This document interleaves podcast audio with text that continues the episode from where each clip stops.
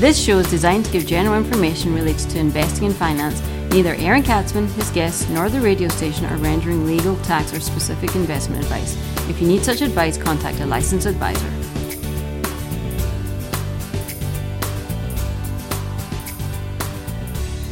And welcome to the Aaron Katsman Show. I'm your host, Aaron Katsman. We're here today to speak to you about your life, your money, and your investments. As always, we are coming to you from the spiritual and soon to be financial capital of the world, Jerusalem. Yes, we're coming from the Holy Land, where uh, some of the biggest deals in technology have taken place over the last couple of years. And as I am fond of saying, Jerusalem is on its way to becoming the financial capital of the world. We've got a great show ahead for you. We're going to speak about diversification for a retirement portfolio. I came across an interesting article, which I completely disagree with, so I'm going to rip it apart, as I am wont to do. But before that, as always, if you've got any questions or comments, feel free to email me at Aaron, A A R O N, at lighthouse with an L, lighthousecapital.co.il. That's Aaron at lighthousecapital.co.il, or you can check me out on the web at www.aaronkatsman.com, and that's spelled A A R O N K A T S M A N. That's aaronkatsman.com, www.aaronkatsman.com. So, when it comes time to diversifying a portfolio for a retirement plan, most advisors, myself included, um, will use various assets, stocks, bonds, maybe some real estate.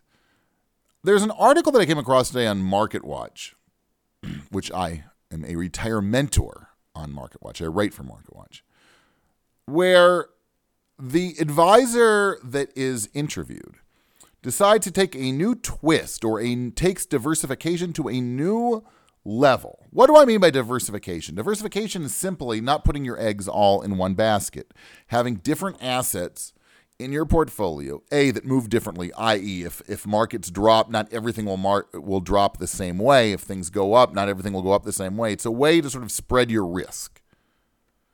So they interview this financial advisor and he says, when I entered the advisory business in 1999, individual, individuals typically counted on three sources of retirement funds a pension, Social Security, and traditional investments in equities and bonds. And then he says, times change. And here's where it gets good. That was the old three legged stool for retirement planning, he said. We teach a new three legged stool.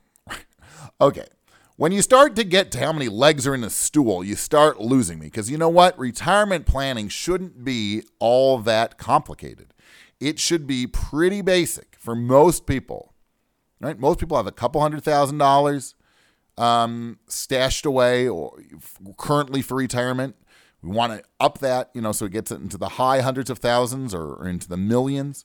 Obviously, to make a financially secure retirement and have a secure future.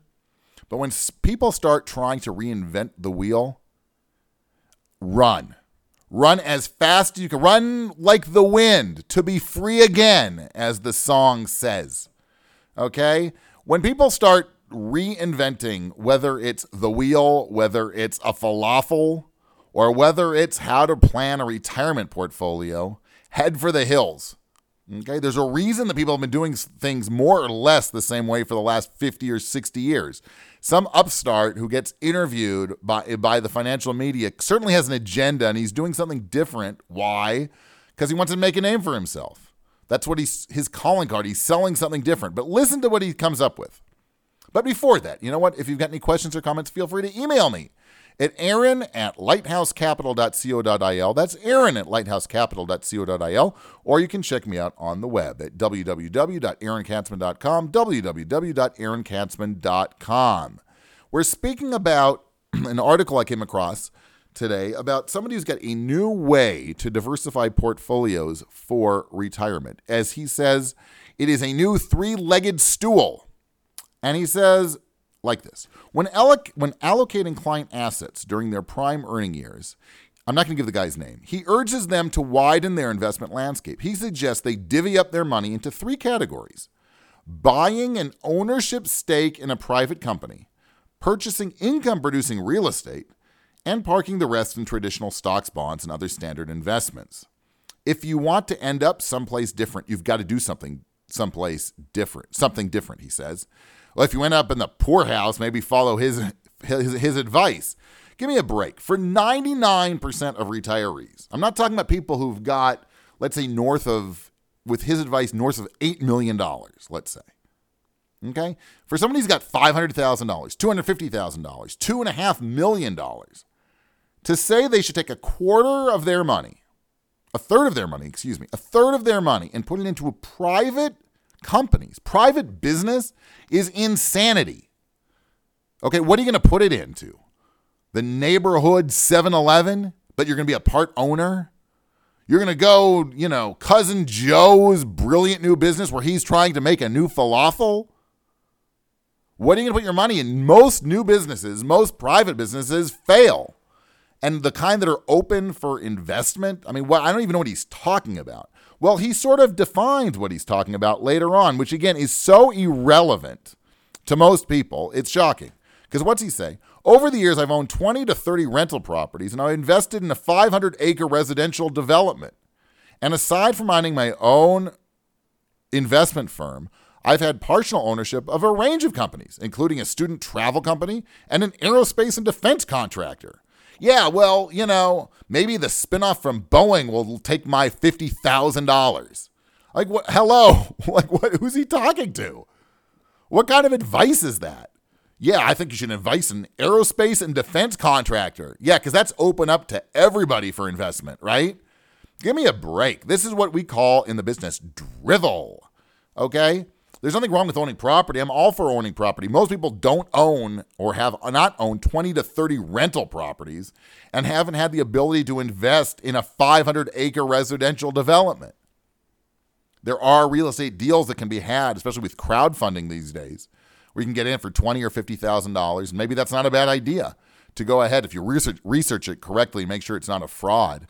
To spread, you know, invest in four or five different deals or buy a property or two but private business, a defense contractor, a student travel company.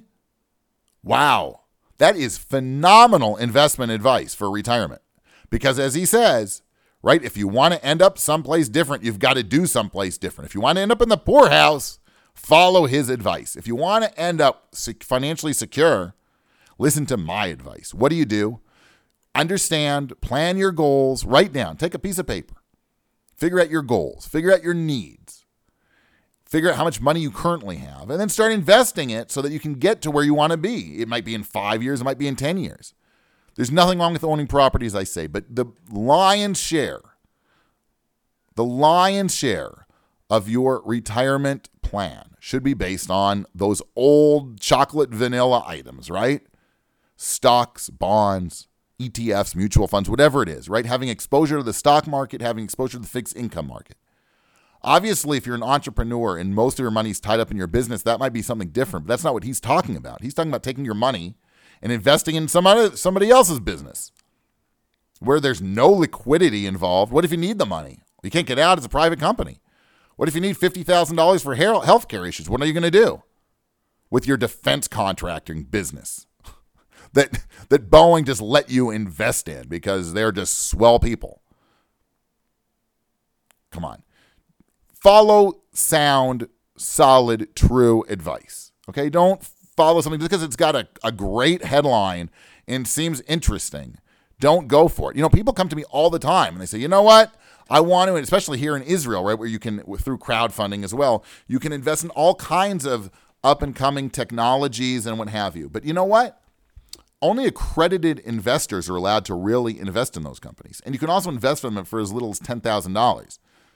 So if you're an accredited investor and you want to put in, you know, a small percent of your net worth and spread it around five or six companies, I don't think it's a great idea because most of the companies are going to fail or not going to exit. So you're not going to have a big uh, return. But if you want to do it, okay. But you're talking about somebody not just accredited with a million dollars, you know, somebody who wants to put in, I don't know, 5% of his portfolio – uh, equaling $100,000, right? That means you got a $5 million portfolio. just like I said, anybody's got something over north of, you know, anybody's got under five, eight million dollars has no business in investing in private companies, unless, of course, again, your business, it's your own business where most of your wealth is tied up in. So follow tried and true investment plans. That's what I say, right? Stocks, bonds, ETFs, mutual funds, some real estate. That's the way to plan for retirement. Not some cockamamie idea of investing in aerospace and defense contractors or flipping 20 or 30 houses and investing in a 500 acre residential development. That's just not open to most people. It's not talking to most people. Most people don't have that kind of money. Yeah, if you've got $20 million, go for it. I'd probably still skip the private company, but sure, do those other things. But if you've got $500,000, you've got a million dollars, you've got $250,000 saved for retirement right now, what kind of business do you have investing in private companies? I got that off my chest. now I'm happy. If you disagree with me, then you're nuts. But I'm going to give you the opportunity to respond. Email me at aaron at lighthousecapital.co.il. That's Aaron at lighthousecapital.co.il, or you can check me out on the web at www.aaronkatsman.com, www.aaronkatsman.com. We'll see you soon.